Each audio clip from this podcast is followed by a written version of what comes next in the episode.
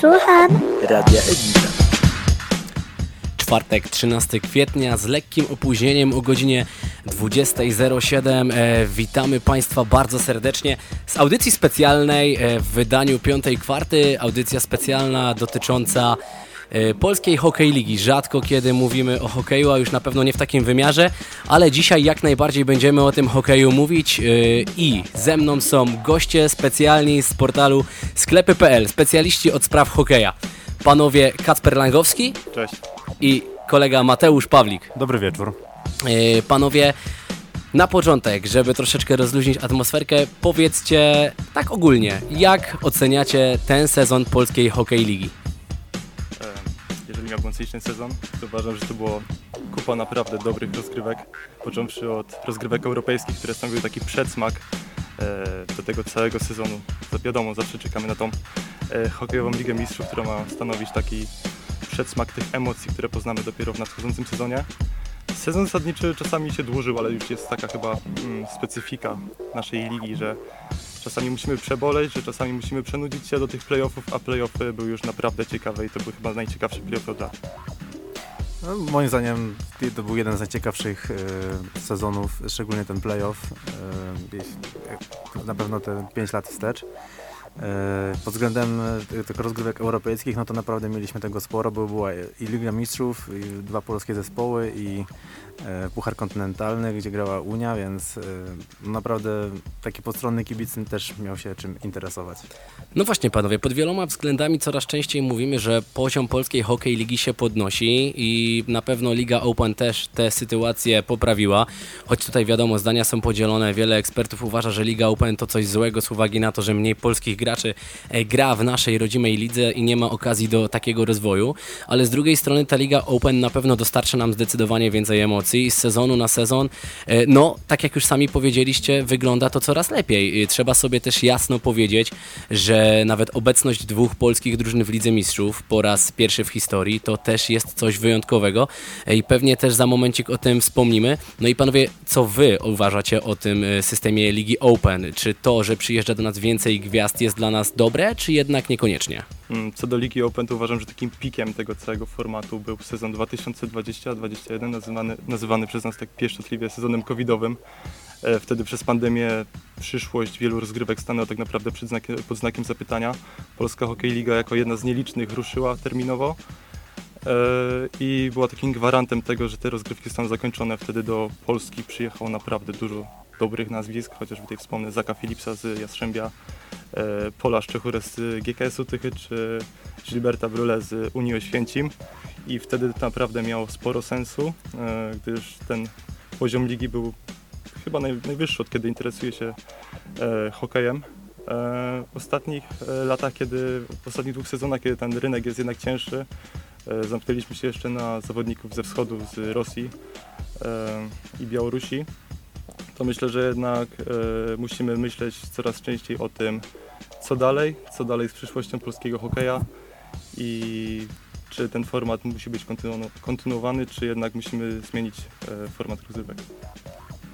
Zanim już sama Polska Hokej Liga, bo to jednak jest e, główny temat naszej dzisiejszej audycji i myślę, że powolutku do niego będziemy przechodzić, to panowie europejskie puchary, o których już leciutko wspomnieliśmy, e, Liga Mistrzów, bo zanim ruszyła właśnie nasza rodzima tutaj liga, to GKS Katowice zainaugurował całe rozgrywki tegoroczne hokejowej Ligi Mistrzów. E, 1 września pierwszy z naszych zespołów wyjechał na taflę i zmierzył się z Rogle. Oczywiście nie będziemy analizowali tutaj każdego meczu pojedynczo, bo tego nam po prostu, na to by nam po prostu zabrakło czasu, ale wydaje się, że już ten pierwszy mecz GKS-u z Rogle pokazał, że polskie zespoły w tym sezonie mogą naprawdę spisać się całkiem obiecująco, bo mało by powiedzieć, że po dwóch tercjach to Kadowiczanie wygrywali z 3-1 z drużyną, która w ubiegłym sezonie była triumfatorem Ligi Mistrzów. Jak w waszych oczach zaprezentowały się polskie zespoły w Lidze Mistrzów?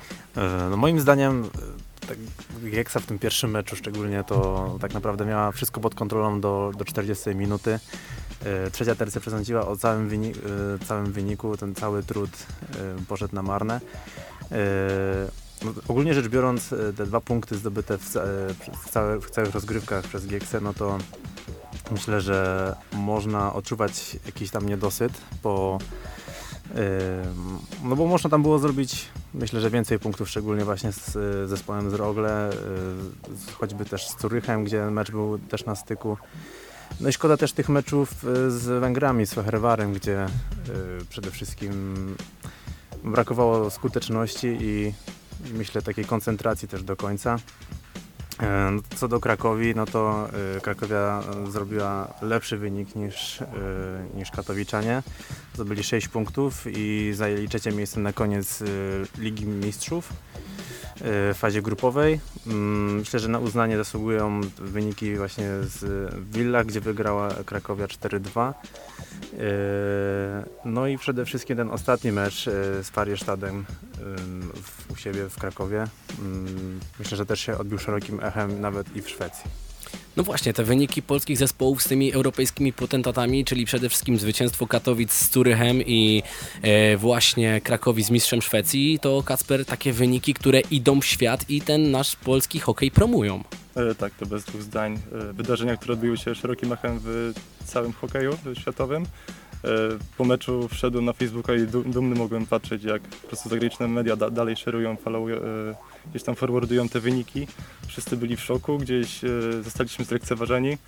E, Myślę, że boleśnie o tym Gieksa się przekonała, kiedy właśnie na początek bardzo mocno postawiła się Rygla, następnie e, Lwom z Zurycha i na wyjazdach miała bardzo ciężkie przeprawy, gdzie obydwie, obydwa mecze przegrała 1 do 5.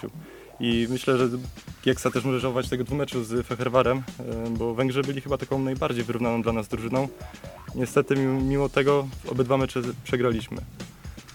No i możemy bardzo żałować, że włodarze Champions Hockey League potraktowali nas po macoszemu.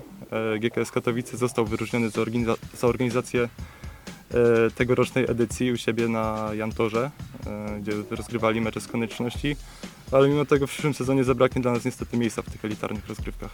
I to jest na pewno duża bolączka, bo w momencie, w którym faktycznie ten nasz hokej zaczął powoli iść do przodu, te wyniki na arenie międzynarodowej no może nie są dobre, nie oszukujmy się, w dalszym ciągu 3 czy 2 punkty w fazie grupowej to nie jest coś, czym powinniśmy się zachwycać.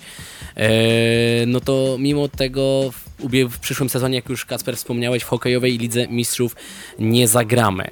Eee, no ale były też jeszcze jedne rozgrywki, w których Krakowia Kraków triumfowała w ubiegłym sezonie i właśnie dzięki temu po raz pierwszy w historii dwa polskie kluby zagrały w Lidze Mistrzów. GKS Katowice jako mistrz kraju, a Krakowia jako triumfator Pucharu Kontynentalnego.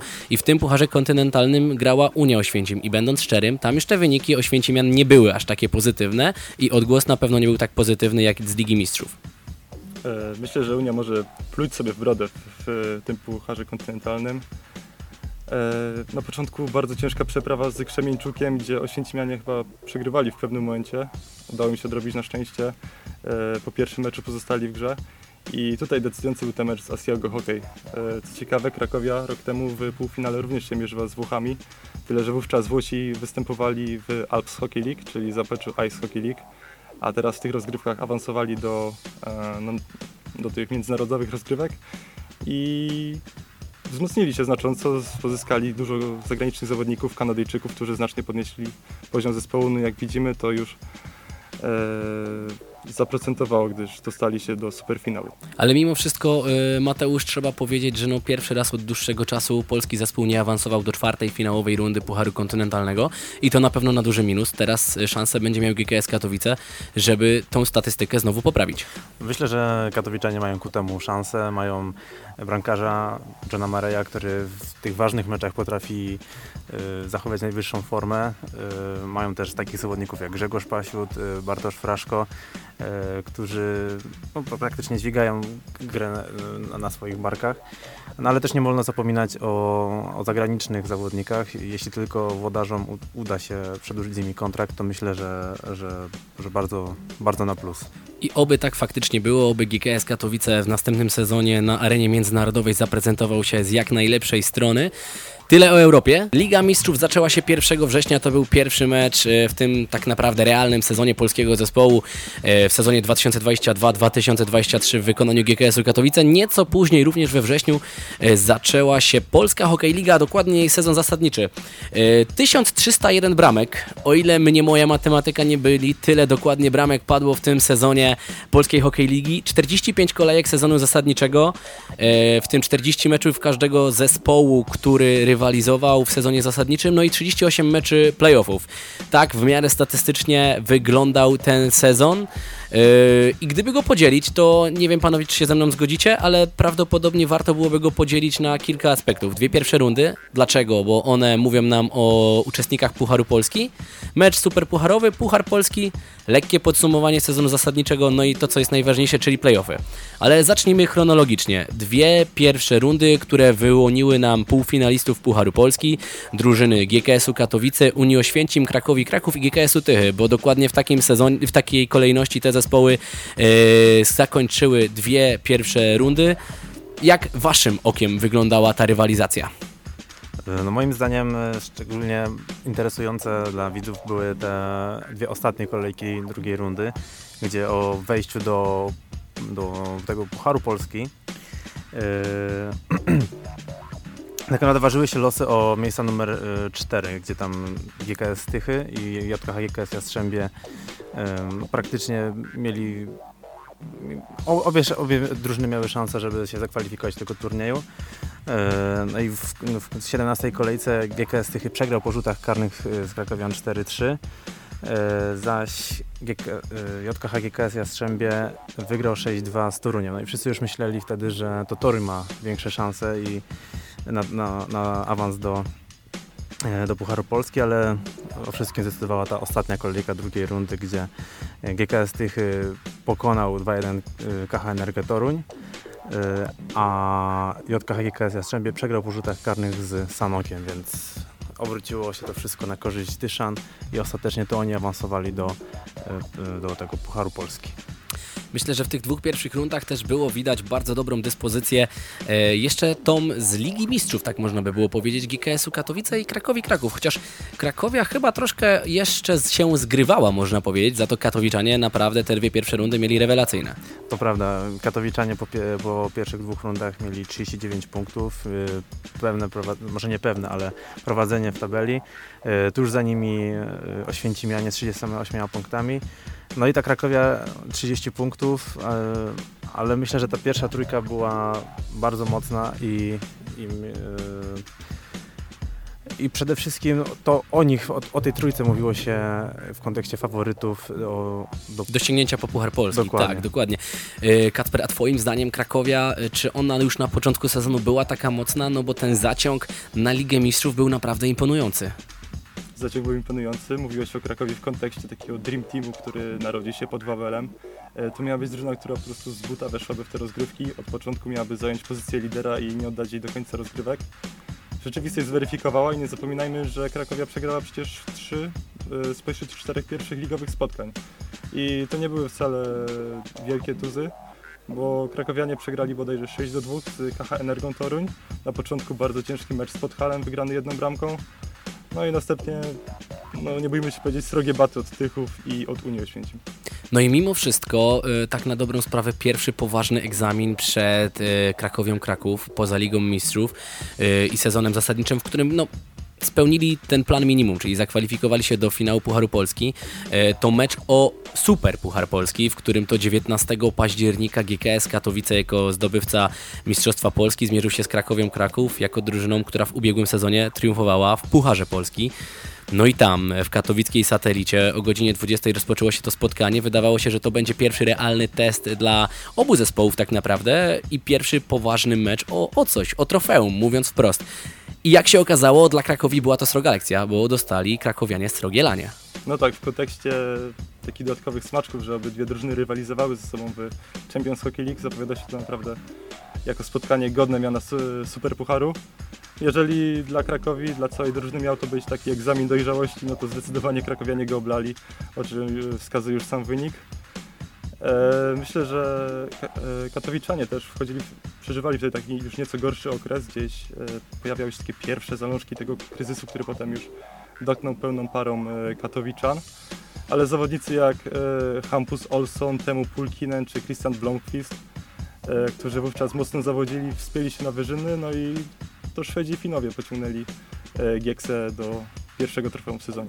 Chciałoby się powiedzieć, że braknie tej chronologii, no ale właśnie, Blomqvist z Katowicami się pożegnał, Pulkinen zagrał do końca. Bardzo dużo z ekspertów hokejowych narzekało na jego dyspozycję, a jak widać już Super Puchar pokazywał, że on w tych ważnych meczach naprawdę potrafi grać. W Lidze Mistrzów też swoją bramkę i swoją cegiełkę do zwycięstw i do punktów yy, dołożył. E, tak, to prawda. Te playoffy na pewno pokazały, że zawodnicy, na których już w- być może w trakcie tego sezonu zasadniczego postawiono krzyżyk, że jednak potrafią spiąć się w tym najważniejszym momencie, że potrafią stanowić taki monolit i, e, i zadecydować o wynikach meczów. E, W Dobrze, tym, panu- gronie, w tym gronie jest jeszcze także Matias Lechtonen i Jona Monto, którzy także gdzieś e, stracili blask w trakcie ligi, a pokazali się z bardzo dobrej strony w playoffach. Tak, w przypadku Letonena też nie można zapomnieć o jego kontuzji. Urazie bo- pleców, z którym zmaga się od dłuższego czasu, jest troszeczkę niezidentyfikowany. Yy, ale tak jak już mówiłem, mamy tylko godzinę, więc trzeba od konkretu do konkretu. 19 października GKS Katowice sięgnął po pierwszy w historii klubu Super Puchar, pokonując Krakowie, Kraków 7 do 1.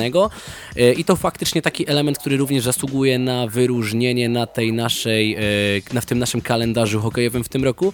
Później oczywiście trzecia, czwarta runda i następne rozgrywki bezpośrednie pojedynki, ale od trofeum i, pół, i super pucharu przejdźmy już płynnie do świąteczno-noworocznego turnieju Pucharu Polski, który rozgrywał się e, w Oświęcimiu. Tam już cztery wspomniane przez nas zespoły GKS Katowice, Unia Oświęcim, e, Krakowia, Kraków i GKS Tychy się zmierzyły. No i mieliśmy e, dwa półfinały. Pierwszy mecz półfinałowy GKS Katowice, GKS Tychy, drugi mecz półfinałowy Unia Oświęcim, Krakowia, Kraków. I te rozstrzygnięcia, no, bywały zaskakujące. E, Tak, w pierwszym meczu półfinałowym Unia Oświęcim pokonała 4-1 e, Komar Krakowie. E, no, Tutaj się zmienił trochę format tego Pucharu Polski, bo zawsze mieliśmy tak, że dwa pierwsze mecze odbywały się w ten sam dzień. Tutaj zrobiono zdecydowanie się na małą zmianę. Tychy grały na drugi dzień dopiero, przez co To było tak, że Nie, pierwszy, pier, odwrót, pierwszy mecz był. GKS Katowice, Tak, GKS tak, tak, Tychy, tak, tak, tak, drugi dokładnie. Unia Oświęcim Krakowia, Kraków. To Rudolf Rochaczek na to narzekał e, Mhm, już przed dokładnie. turniejem, a jak się okazało w ogóle niepotrzebnie. Dokładnie. No, tych miały ten handicap tego jednego meczu, te, jeden dzień wypoczynku, 24 godziny więcej, e, tak jakby mieli, tutaj, mm, mieli odpoczynku, więc e, no, Unia gładko sobie poradziła z Krakowią, wygrała 4-1, Tyszanie wygrali 2-0 z Katowicami, aczkolwiek ten mecz też nie był taki, który mógłby...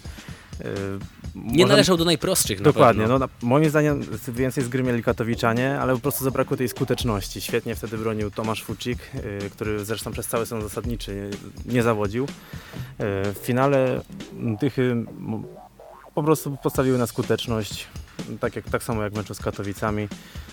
Y, znów błysk y, Tomasza Fucika zdecydował o tym, że to GKS Tychy sięgnął po, po Puchar Polski.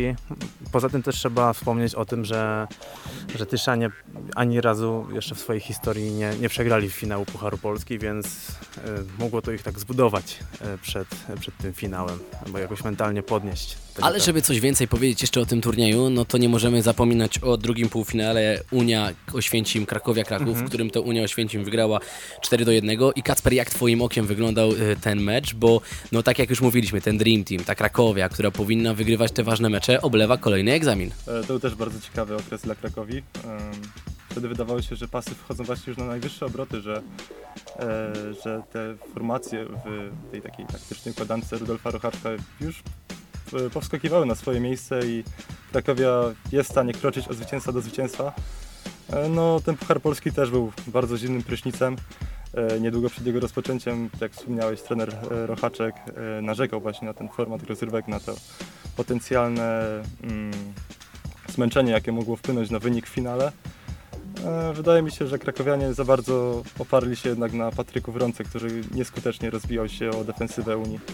I to był chyba taki pierwszy sygnał, że postawienie na indywidualności ponad zespół nie jest dobrą drogą.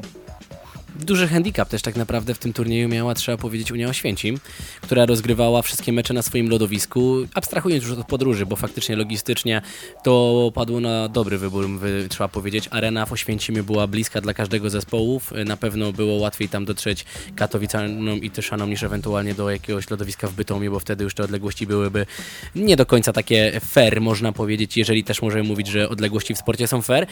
E, No i Unia Oświęcim zameldowała się w finale z GKS-em Tychy. Troszkę już na ten temat Mateusz powiedziałeś, ale trzeba też powiedzieć, że chyba żelazna defensywa i taka twarda ręka trenera, trenera Sidoręki to jest coś, co faktycznie przyniosło triumf GKS-owi Tychy. No przede wszystkim też trzeba wspomnieć o tym, y, kto grał w tej defensywie. Świetny Oli Kaskinen, y, jeszcze tam mm, wszyscy, no, wszyscy zagraniczni spełnili swoje zadania, które y, mieli spełnić. Y, Aleksander Junan był bardzo mocnym y, punktem drużyny, właśnie tak jak wspomniałem, Oli Kaskinen. Y,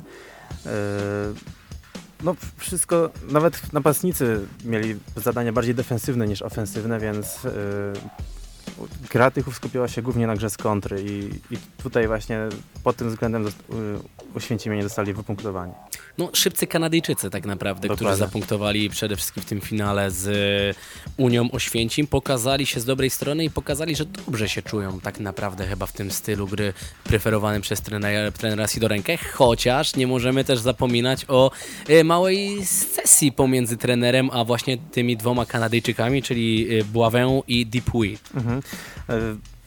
Zawodnicy poprosili o rozmowę y, w, trakcie sezonu, że z włodarzami, że no, ch- chcieliby jakby zmienić koncepcję, tak? Zmienić koncepcję jakiejś tam gry i, i no i to zostały takie po prostu plotki gdzieś tam rozpowszechnione. Złym chyba to poszło, w złą stronę to poszło, no i, i, i stworzyły się takie e, dywagacje na ten temat, aczkolwiek e, no, nie można złego słowa powiedzieć na ani Aleksandra Buławena, po, może poza tym p- początkiem sezonu i na Jeana Dupuy, bo ciągnęli praktycznie całą grę na, na swoich barkach e, przez cały sezon.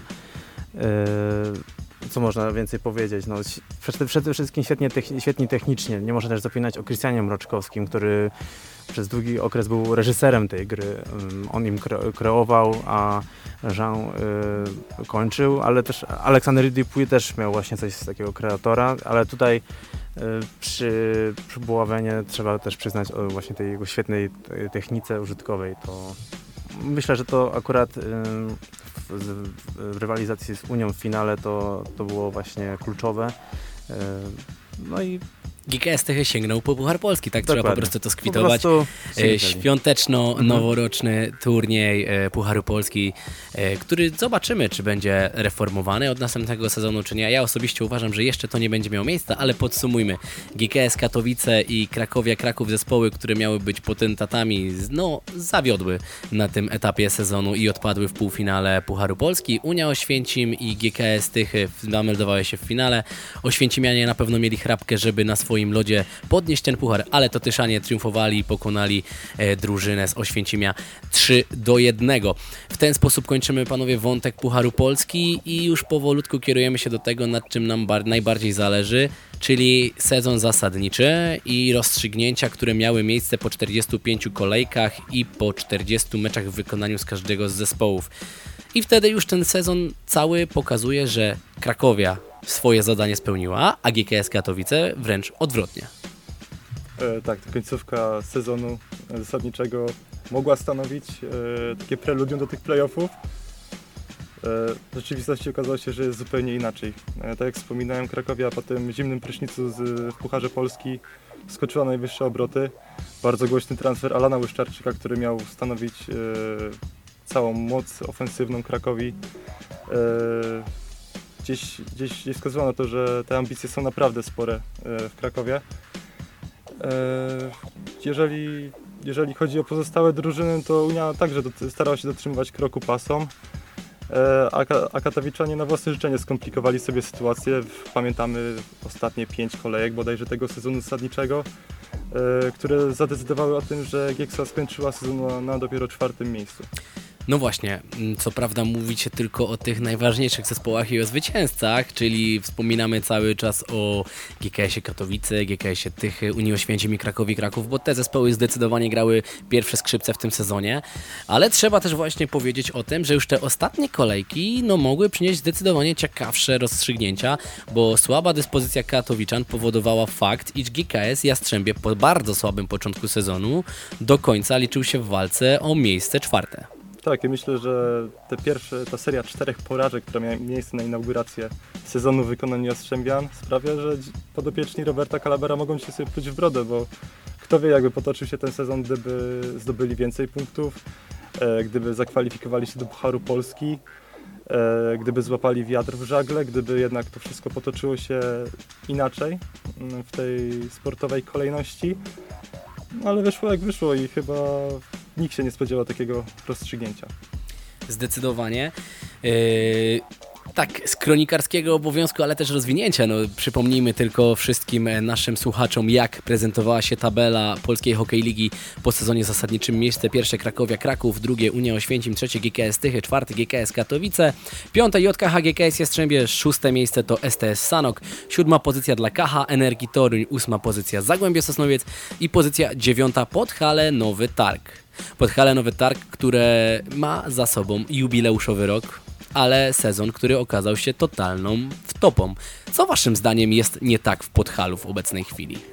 E, Myślę, że powinniśmy inaczej skonstruować pytanie i zadać sobie przede wszystkim, co jest tak w tym zespole, bo wydaje mi się, że pod kątem sportowym e, wie, wiele rzeczy tam nie funkcjonuje jak należy. E, Przede wszystkim spójrzmy na taką rozbieżność w tej strategii, e, w sposobie budowania drużyny. E, Pod wodzą Andrzeja Gusowa, który zdecydował się zostać na sezon 2021-2022, e, sporo szans dostała młodzież i myślę, że to była słuszna drogą, jaką brali górale. Młodzi wychowankowie mieli się okazję się pokazać, reprezentować swój region, mimo że wyniki nie były najlepsze. Podhale wciąż było czerwoną latarnią ligi, no to jednak e, było widać w tym taką strategię, którą też e, przecież nowotarżanie obrali, gdy powracali do rozgrywek, bodajże to był sezon 2013-14. E, Przed sezonem zorganizowano ogromny obóz testowy, gdzie przyjechali zawodnicy z różnych zakątków hokejowej Europy. Byli mizerny jakoś, tak naprawdę dzisiaj możemy wyróżnić jedynie Aleksa Mamnulecza, Łeksi Jaworonę. E, Było również e, zawirowanie z trenerem Juraj- Jurajem Fajtem, który podał się do dymisji w listopadzie, przejął HK Preszów, czyli słowackiego ekstraligowca. E, Ponownie zatrudniono wtedy Łotysza Aleksandrza Bielawskisa. E, No i rozmawialiśmy niedawno z panem Gabrielem Samolejem na naszym portalu, który sam przyznał, jak istotną rolę w hokeju na lodzie przecież pełnią sponsorzy, szczególnie ci lokalni. E, Nie trzeba przypominać starszym kibicom, mm, jak potężna była to drużyna za czasów e, firmy Wojas chociażby. A dzisiaj tak naprawdę już nikt nie garnie się do sponsorowania i finansowania Podhala poza Tauronem, który tak naprawdę jest przyklejony do nazwy klubu, a realnie nie zapewnia środków, które pozwalałyby na rywalizację na najwyższym poziomie. Tak, co, co praktycznie co sezon e, przeżywamy em, serial pod tytułem, czy Podhale zagra w następnym sezonie. I myślę, że przed, przed nadchodzącą kampanią czeka nas to samo, po prostu też będzie e, zbieranie tych sponsorów, jakiegoś przy, przyjdzie kto, ktoś, kto po prostu sypnie manną z nieba i, i, i pojawi się to Podhale, ale znowu chyba w takim formacie, jakie to, jak, jak to miało miejsce w zeszłym sezonie, czy w, przed dwoma laty. A dobrze by było, chyba wszyscy jesteśmy zgodni, żeby ta, nie boimy się tego użyć słowa, tego słowa, legenda polskiego hokeja, najbardziej utytułowany zespół w historii polskiego hokeja, e, tego im nikt nie zabierze, wrócił na właściwe tory. No i też jest, są te trzy zespoły, które zajmowały miejsca od 6 do 8, czyli STS Sanok, który trzeba powiedzieć chyba rozegrał solidny sezon, Energia Toruń, która z drugiej strony zawodziła i Zagłębie Sosnowiec, które tak naprawdę wygrywało sporadycznie mecze, ale też nie punktowało dość regularnie. E, No i panowie, zacznijmy może od środka, czyli od Energii Toruń. E, W ubiegłym sezonie Torunianie naprawdę się dobrze prezentowali, w tym nieco gorzej. E, Co waszym zdaniem jest tego powodem? Czy to być może ban, że tak powiem kolokwialnie, na zawodników za naszej wschodniej granicy? Myślę, że na pewno trzy czwarte, może nie 3 czwarte, ale połowa składu pożegnała, pożegnała się z drużyną, zastąpiono ich nowymi zawodnikami, którzy no, nie do końca prezentowali poziom naszej ligi. E, co można więcej powiedzieć? Przede wszystkim chyba trener też nie spełnił, nie, po prostu nie spełnił się w tym zespole. Jak patrzyłem na grę Torunia, no to aż, czasami aż oczy bolały, tak?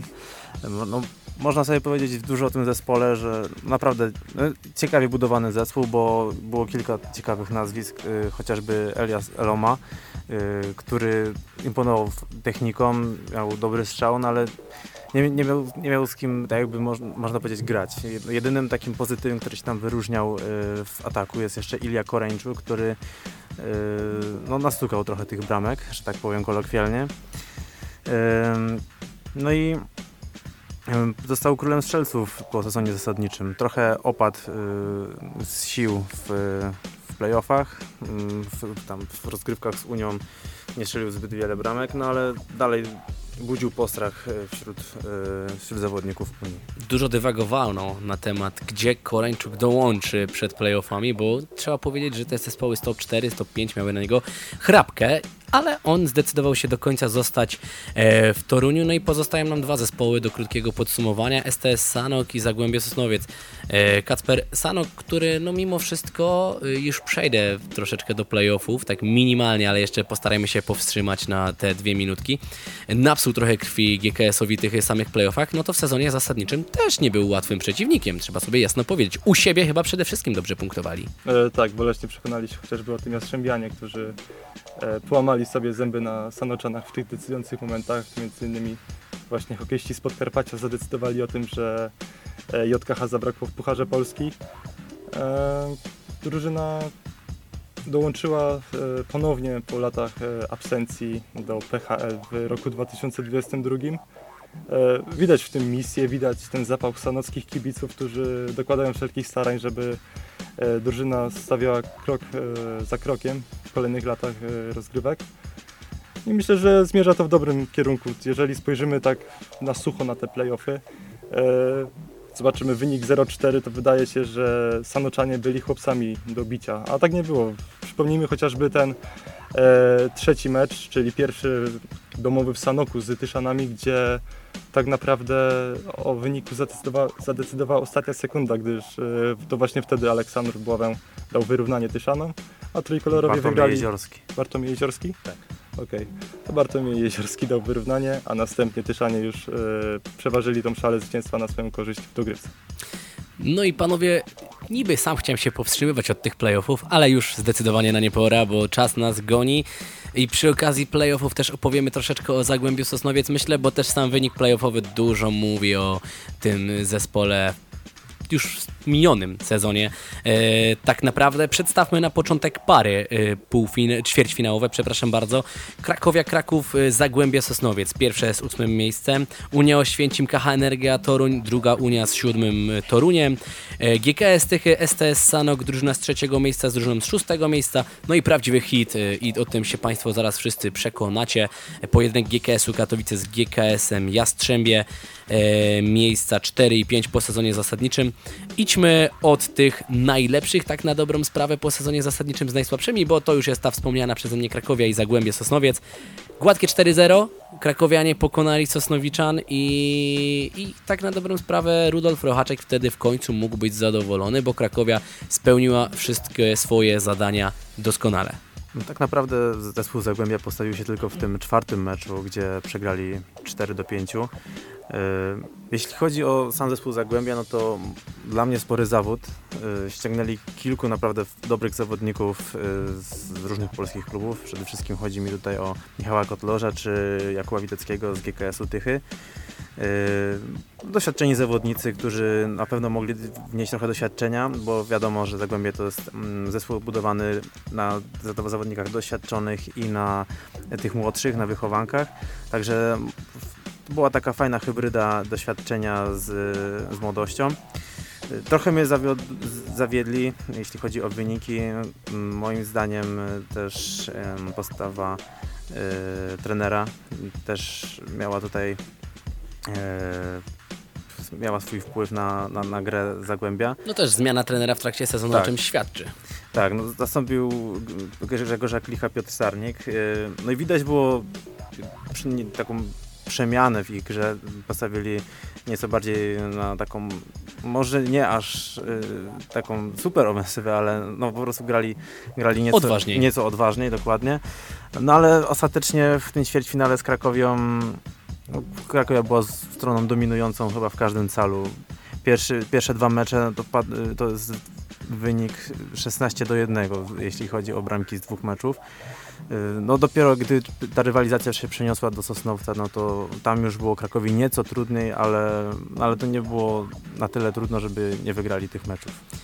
No i nadzieją dla Sosnowca być może w przyszłym sezonie będzie nowe lodowisko. Z tego wszyscy hokejowi fanatycy na pewno bardzo się cieszą, bo trzeba jasno sobie powiedzieć, że e, nasz kraj zyskuje piękną arenę hokejową, która będzie mogła gościć e, wiele turniejów i e, ten Śląsk, ten obszar tutaj województwa śląskiego tak na dobrą sprawę może powolutku będzie jakiś akces do organizowania większych turniejów e, ze swojej strony oferował, bo lodowisko w Tychach, w Sosnowcu, w Bytomiu, w bliskich odległościach oferuje naprawdę bardzo fajne możliwości, ale przejdźmy do playoffów i tego, jak to można kolokwialnie powiedzieć, mięska, czyli drugi mecz ćwierćfinałowy Oświęcim, KH Energia Toruń, Energa Toruń. Tam rozstrzygnięcie na korzyść Oświęcimian 4 do 1 i można się śmiać, że Oświęcimianie znowu specjalnie przegrali mecz numer 4, żeby zagrać ten decydujący mecz u siebie i zarobić na biletach. Tak, już dyskutowaliśmy zresztą o tym z naszymi przyjaciółmi z podcastu Crosscheck, który gorąco pozdrawiamy.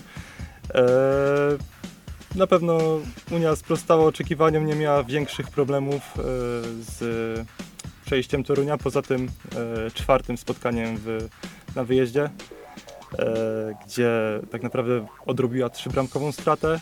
Udało się po, powrócić do gry, ale to ostatecznie stalowe pierniki ściągnęły po ten jedyny triumf tej rywalizacji. E, Przede wszystkim zwróciłem tutaj uwagę na dwa pierwsze spotkania biało-niebieskich przed własną publicznością. E, Dwa czyste konta Kevina Linskuga. E, Szwed wydawał się być taką drobną bolączką i takim znakiem zapytania w szeregach Oświęcimian, ale pokazał, że stać go na to, żeby być jedynką Unii i myślę, że mocno urosnął w tych spotkaniach i potem było to widać w pozostałej części playoffów. No i rywalizacja numer 3, o której dwa słowa Kacper już powiedział. Pojedynek GKS-u Tychy z STS-em Sanok. E, Tutaj zwycięstwo 4 do 0 w rywalizacji do 4 zwycięstw GKS-u Tychy, e, które jak wiemy nie było wcale tak gładkie. Mateusz, ty jako ekspert od GKS-u Tychy dodaj proszę e, naszym słuchaczom dwa grosze na temat tej rywalizacji. No myślę, że tutaj Tyszanie byli przed tą rywalizacją stawiani jako, jako zdecydowani faworyci. No, mówiło się o tym właśnie, o tym trzecim meczu, że to może być ten najgorszy mecz dla Tychów. No i taki był. E, Mecz skończył się dopiero po dogrywce. E, Błysk e, Aleksandra Buławena przyniósł przy- zwycięstwo w tym meczu. No ale też nie wolno zapominać właśnie o tej ostatniej sekundzie, gdzie Bartłomiej Jeziorski w, jakichś szalonych okolicznościach w ogóle zdobył tą bramkę na zwycięstwo. To w ogóle e, stało się tak, że przecież e, stracili gola w ostatniej minucie w, grając w przewadze, więc e, to, to już był taki pierwszy znak e, przed tymi meczami półfinałowymi, że, że Tyszanie też nie są wcale tacy doskonali w tej obronie, że można ich gdzieś tam przełamać. No i, ale ostatecznie skończyło się na, na korzyść e, podopiecznych Andrija Sidorenki. No i to zamieszanie z Tomaszem Fucikiem, bo o tym też myślę, że warto wspomnieć. Ale to było jeszcze przed e, fazą playoff, to było Tak, przepraszam, To sezonie- to był ostatni to- mecz sezonu tak. zasadniczego, zgadza się, ale no trzeba powiedzieć, że to zamieszanie podgrzało atmosferę. No i miało też swoje konsekwencje, bo y, Tomasz Furik został zawieszony. W pierwszym meczu fazy playoff musiał zabronić Kamil Lewartowski. Miał swoje lepsze momenty w tym pierwszym meczu, miał też swoje gorsze momenty, ale myślę, że wyszedł na taki mały plusik po tym meczu, więc y, myślę, że w kolejnym sezonie też miał można na- na niego liczyć, jeśli chodzi o, o tego drugiego, o pozycję drugiego bramkarza. No i creme de la creme rywalizacji ćwierćfinałowej, czyli pojedynek GKS-u Katowice z GKS-em Jastrzębie. Dla Katowiczan to chyba sam Hitchcock by nie wymyślił takiego scenariusza. Myślę, że bardzo długo byśmy mogli dyskutować o tej całej rywalizacji pierwszej siedmiomeczowej, jaką musiała przejść Gieksa. E, początek e, tej rywalizacji był mm, naprawdę wyrównany. Ciężko było postawić na dominującą stronę już zresztą przed, tym, przed jej rozpoczęciem zakładaliśmy, że to nie skończy się w czterech meczach, to nie skończy się w pięciu meczach, sześciu, tylko właśnie to siódme hitowe spotkanie może zade- zadecydować. I myślę, jeżeli miałbym taki kluczowy moment tej rywalizacji wyróżnić, na pewno był to e, szósty mecz, który rozegrał się w Jastrzębiu. E, tam e, JKH uległo dopiero po dogrywce. I w trakcie e, regula, regulaminowego czasu mieli naprawdę sporo szans, żeby zabić to spotkanie, żeby, żeby zdobyć kilka bramek, które dałyby mi spokojny awans do półfinałów. Tak się jednak nie stało i myślę, że właśnie wtedy właśnie Gieksa uwierzyła w to, że kiedy wróci do Katowic, to może skończyć e, tą rywalizację u siebie i pokazali miejsce w szeregu Jastrzębianom.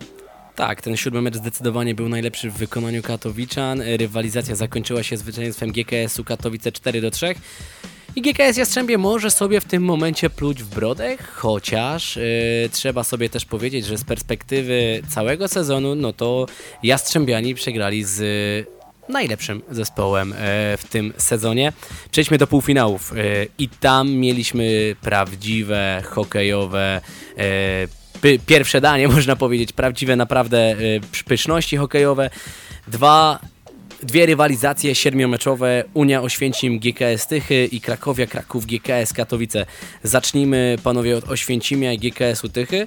Tam bardzo istotny był atut własnego lodu. Tak, y, atut własnego lodu miał kolosalne znaczenie, szczególnie y, w tych czterech, ale przepraszam, sześciu spotkaniach. Y, No, pierwsze dwa mecze padły łupem Oświęcimian, gdzie wygrali y, 2-0, 4-2. No, Już wtedy mówiło się, że, że Unia, jeśli wygra ten, ten mecz numer 3 albo numer 4, no to zdecydowanie się zbliży do, do finału. Tak się jednak nie stało. Tyszanie się, weszli na wyżyny swoich umiejętności i wygrali mecz numer 3 w, też w niesamowitych okolicznościach. Yy, No i w tym meczu numer 4 też działo się sporo, bo tam Tyszanie praktycznie wygrywali cały mecz i dopiero w trzeciej tercji Święcimianie